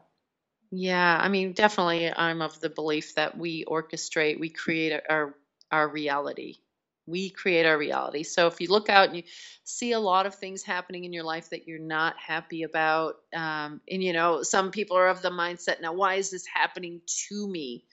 Um, but if you flip that coin over, you know, how am I creating this? And you really take ownership for the good, the bad, and the ugly, that's a whole different position to be in. It's a very empowering position. And then you even have to face your problems from a different standpoint, right? You're not a victim of your problems. You can solve your problems or you can create a new path to go down, but you are in the driver's seat of your life. And when people take ownership to that degree, that's when amazing things start to happen. That's when I see the shift for people, is when they really realize life is not happening to them. And if they see it from that, trying then to have them see, well, why do you think this is happening to you?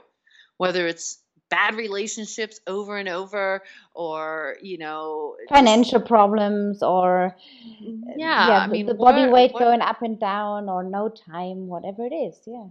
Yeah just getting in the driver's seat of your own life and uh, taking the power back.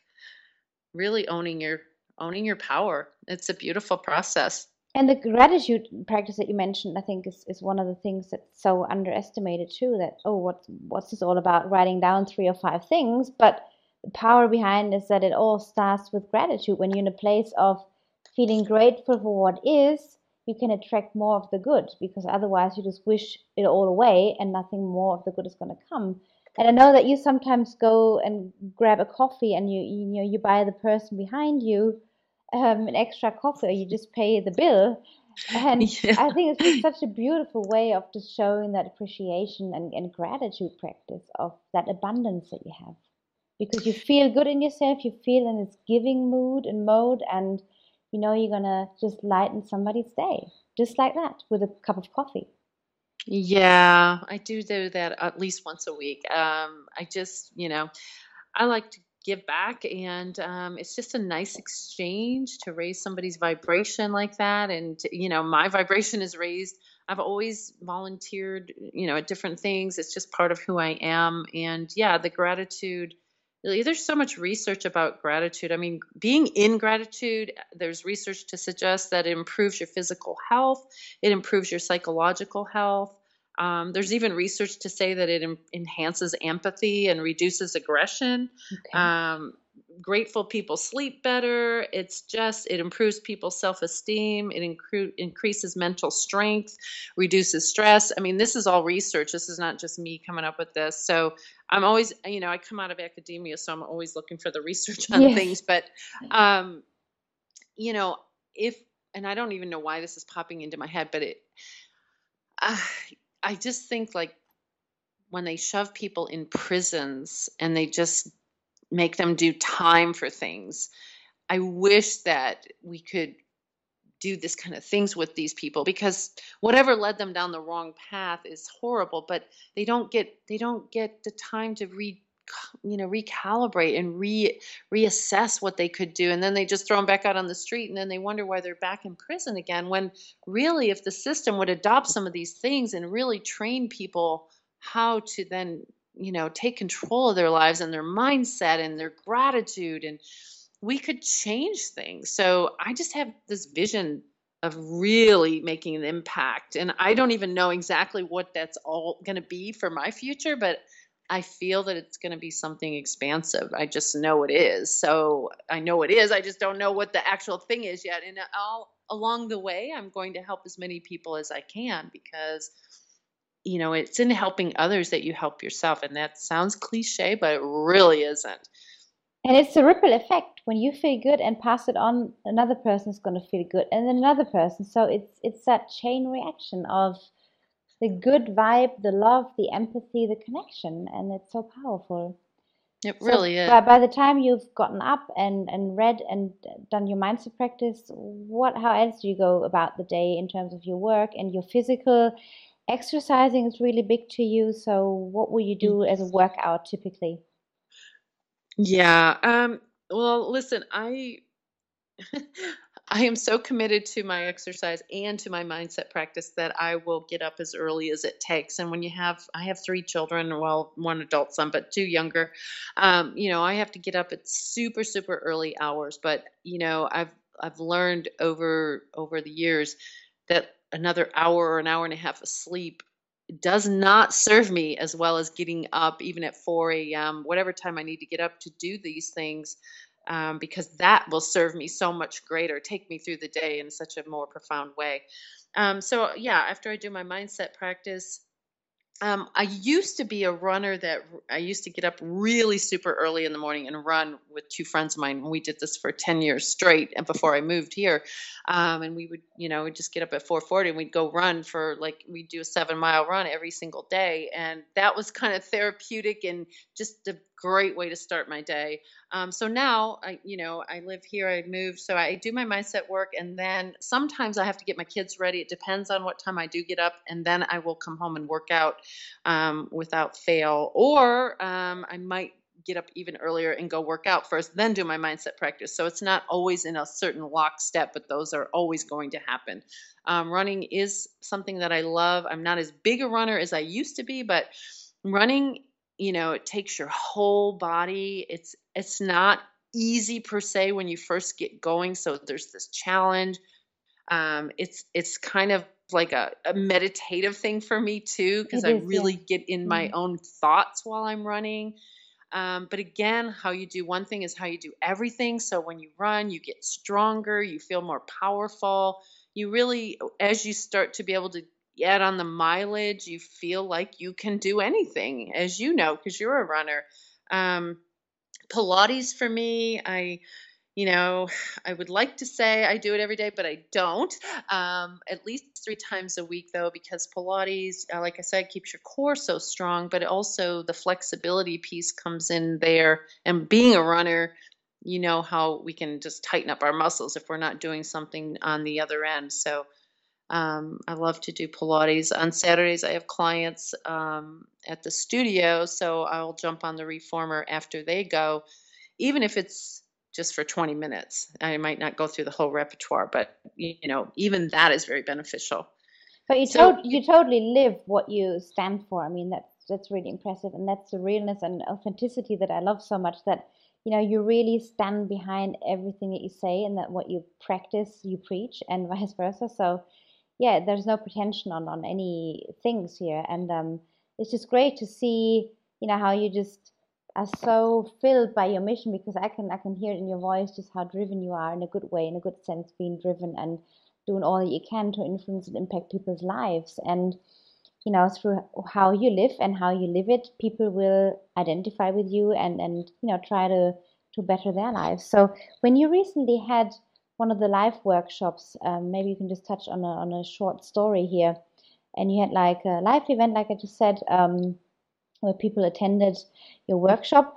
Uh, what was it all about, and what were some of the results that people walked away with after the day? well, you know, I have, I'm so lucky because everything I do is just under the same umbrella. Um, and this also was divinely orchestrated, and um, it, it, came from me attending a local mastermind, which I live in Memphis, so there's not a lot of masterminds going on. And I happened to see an ad for a local mastermind by the John Maxwell team. So I thought, oh my gosh, I want to go because I love being around people. Um, and I met this owner of this company there just by chance. I happened to, I, I guess it wasn't by chance, obviously. Um, I sat at their table and I just remember we got to go around and explain what we do. And as soon as I can talk about what I do, I get lit up and I get very excited. So this man, um, business owner, he just was kind of enthralled with how much I loved what I was talking about, which was helping I don't I was talking about being an educator and building people from their strengths and talents and long story short, he contacted me after or a couple times after we had met at this group and said, you know, would you be willing to come in and do something for my employees? So he really wanted a workshop around life work balance and how does how do you support that, which was just so perfect for me. So hmm. um, I went in and I did, um, you know, I talked to them about gratitude, and I also talked to them about.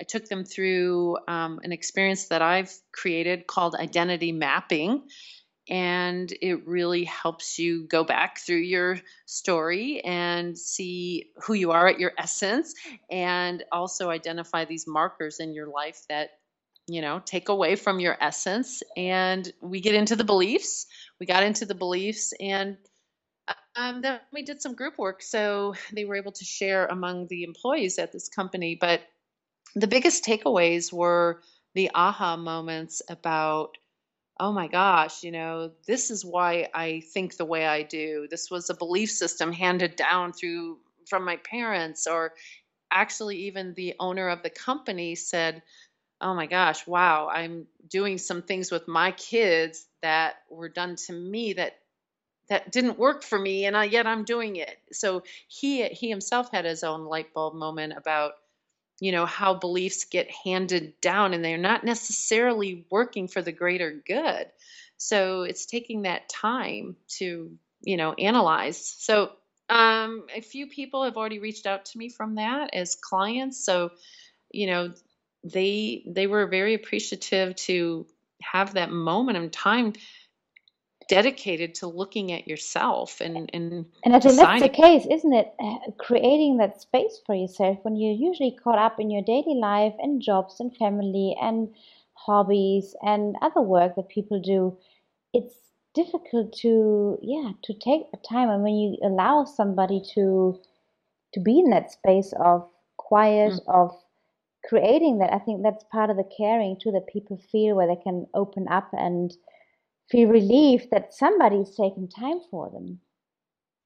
Yeah, I mean, you know, if we don't take the time, then life will take the time from us, right? And yeah, through injury or any other illnesses, maybe whatever it is. Yeah, just just life in general, right? Just our daily requirements to get, you know, especially when you have a family, it's so easy to put yourself at the bottom of the list. And I remember talking to them about the silly little statement you have to put your own oxygen mask on first. And that sounds so silly, but it's true. If you're not taking care of yourself first, then how really can you help everybody else?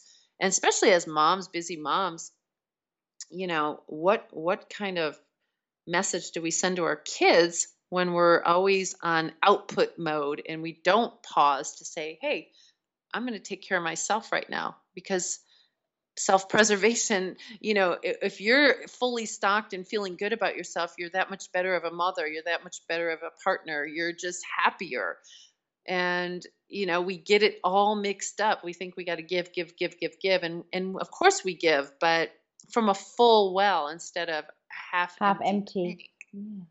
and and you're quite passionate about working specifically with women though you you do work with men too but how do you feel do women struggle more in opening up themselves to the self-care aspect of what you just mentioned about you know how you take care of yourself first matters for everybody around you especially as a mom or just a very busy uh, career woman too yeah um because there's a big field for women to yeah tap their identity too isn't there like you know, there would be so much work to do with women alone. To, there is. You know, it's interesting. I do work mostly with women, but I have worked with men, and uh, they actually have the same issues. They just don't talk about it. Okay. Um, it's interesting. At least the men I've worked That's with. surprising. Uh, yeah. yeah. The, a lot of them have the same issues. Although, you know, a woman's role uh, traditionally has been handed to her uh, that she uh, does take care of the family at a higher percentage than the than the male. I mean, that is definitely um, something that's been handed down through our culture. Um, and and women just have this unbelievably endless well to give and give and give. Um, but I I guess the thing I want to communicate to women is to give them the permission to take care of themselves. And exercise is one of the biggest things that I'll talk to my clients with right away because that's one of the first things that people think they don't have time for. Um, because, oh, that's too much time. I got to do this for my kids. I got to take my kids there.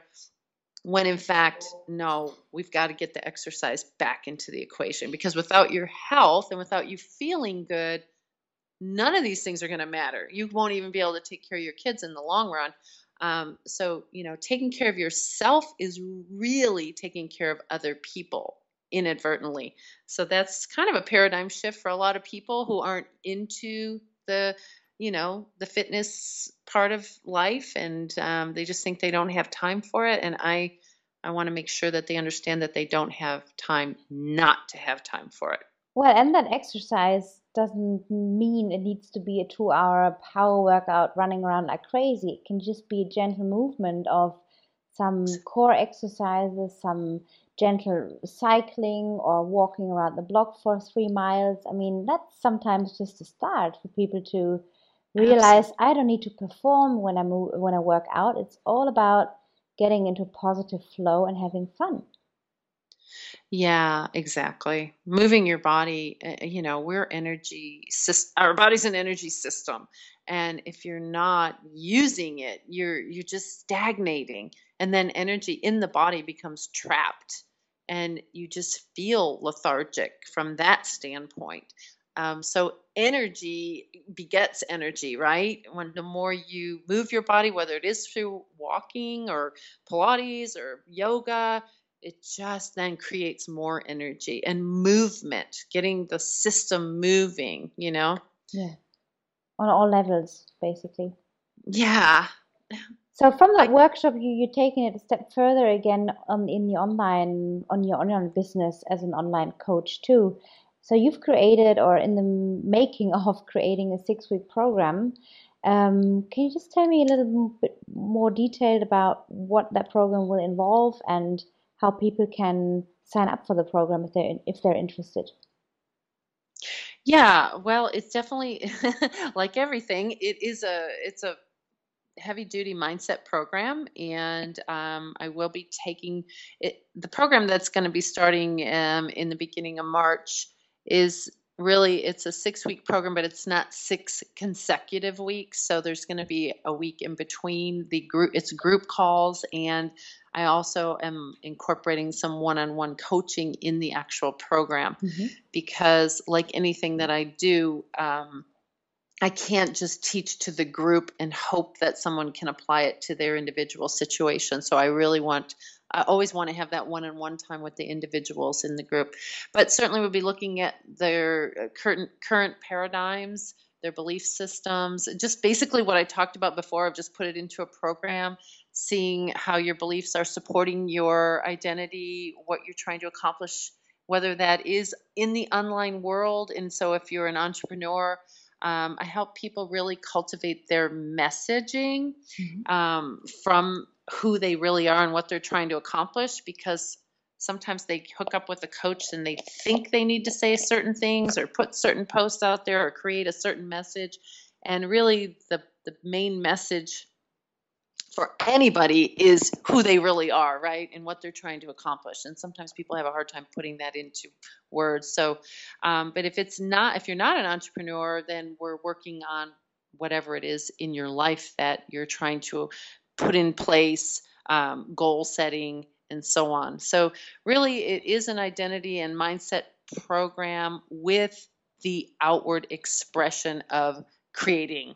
So, whatever it is you're creating, there's, you know, um, I, I, think it's important to walk people through creating the proper mindset program, but mm-hmm. also what are, what are we doing it for? What are you trying to create with your life?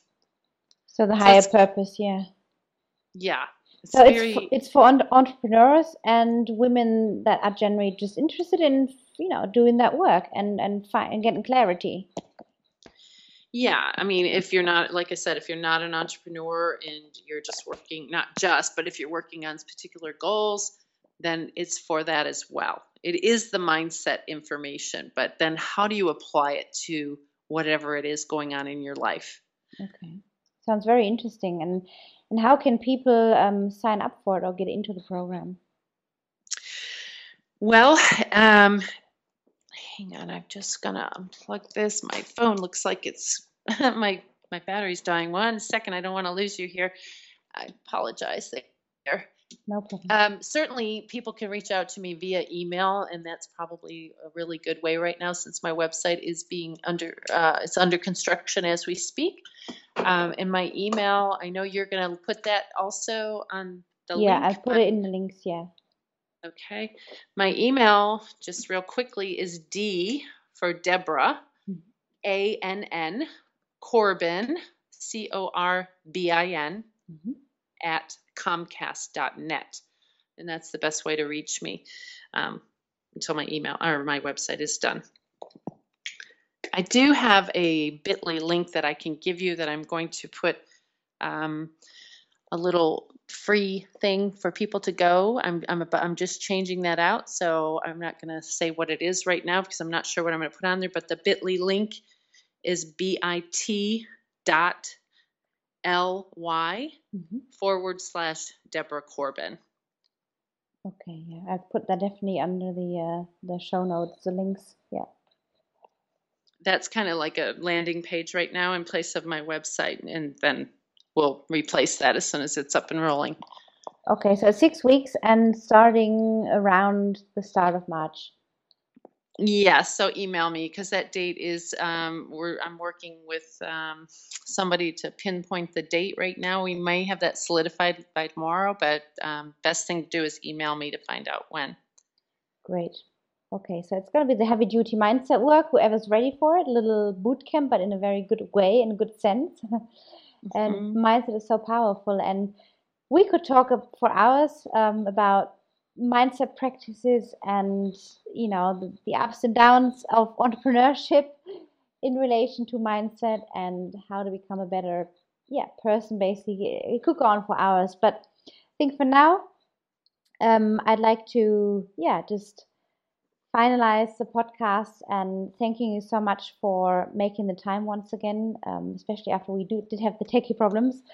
And for finding the time again, Deborah, I really, really honor and appreciate that. And it's been a great talk. Um, I think people can take away a lot about, you know, who you are as a person, how you've risen to your own standards, and how you how you're on this tireless uh, mission to impact people's lives through their mindset and through the physical. And I think that's very, very powerful, especially in a time these days where, you know, we're so overloaded with social media posts, with the next free camp or the next free whatever we can get hold of to better our lives. But I think nothing really beats that deep connection you can have. And I know that even though it's overseas sometimes for coaches to work with, like you're an online coach too, you know, if you're giving that love and empathy that you have and you know the warmth that you spread um, is so powerful. I think I hope that many people will realize that you know their potential is greater than they can see right now, and that you can help them to seize their greatness. So thank you so much for being on the podcast. Oh, it's been my pleasure. I really have enjoyed it very much. Thank you so much. And uh, anytime I can talk to somebody about mindset and helping them get their beliefs in order um, to support their highest good is a fabulous day. And I'm very grateful for the work that I do and having this opportunity. So thank you again. Thank you, and I wish you all the best with your program and your future work. And we're certainly going to be in touch. And who knows, maybe there's going to be a second part in the months down the road. And yeah, maybe some something specific we can discuss, whatever it may be. Um, let's just stay open. I really look Yeah, and you know, obviously I'm running a program, but certainly people can approach me to work one on one. I actually enjoy one on one coaching the best. So that's always a, an opportunity as well. So thank you so much. Thank you too. And we'll be in touch. Have a great day. Thank you. Bye. Bye. Bye. And we did it again. This was the fourth episode of my podcast show, and I'm deeply touched and impressed and fulfilled. It really enriches like my life to learn from all these different people from different backgrounds with different ambitions leading totally different lives. And I really hope that you took something away for yourself today.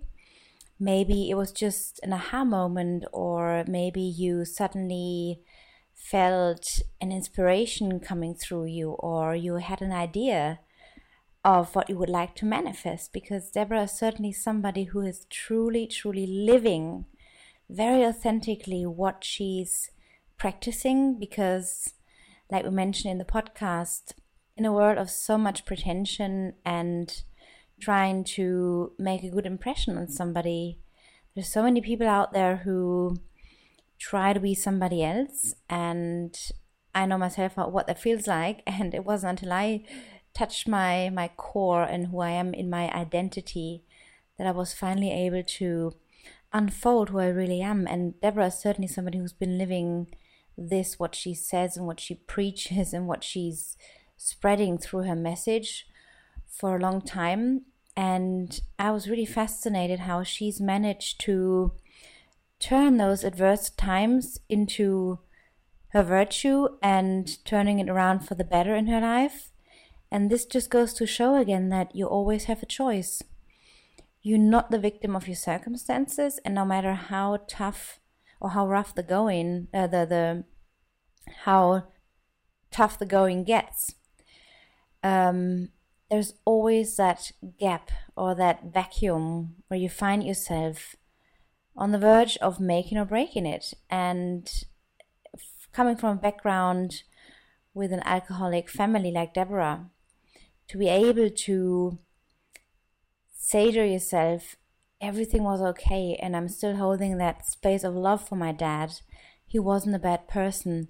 That's that's self mastery, and that's what gets me goosebumps just talking about it. And I really hope that when you look back on your life and maybe think about those times where you felt not safe or you felt that things were just completely falling apart in your family or in whatever area of your life, know that you can make a different choice. Maybe you still feel stuck and struggle to deal with everything. And I hope that Deborah has kind of opened you uh, new ways of thinking or maybe gaining a new perspective on how you can change these stories around and use them for your benefit because now is your life and you can make that new choice. So please feel free to contact her. She's a marvel. She's a real treasure of a woman. She's also, I've, I've been very fascinated just how strong of a connection you can build with somebody that you don't really know in person, but that lives like thousands of miles away. But it's about that connection. It's about making these connections with people in your real life and also maybe online it's possible to do that if you are able to cut out the noise and focus on your intentions of how you want to connect with people because connection and faith and building that trust is what really moves us f- forward what helps us to excel and grow in our lives.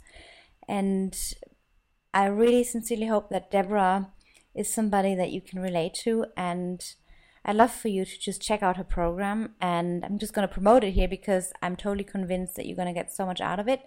Listen to her masterclass. I think that's starting on March 7th. And then her actual program is going to run at the end of the month of March. So I'm going to put everything in the show notes and you can read it there. And yeah, um, I already look forward to the next episode. And for now, just chill and relax. And if you want to listen to the podcast again, it was a pleasure again to be able to share this with you and stay tuned until the next one.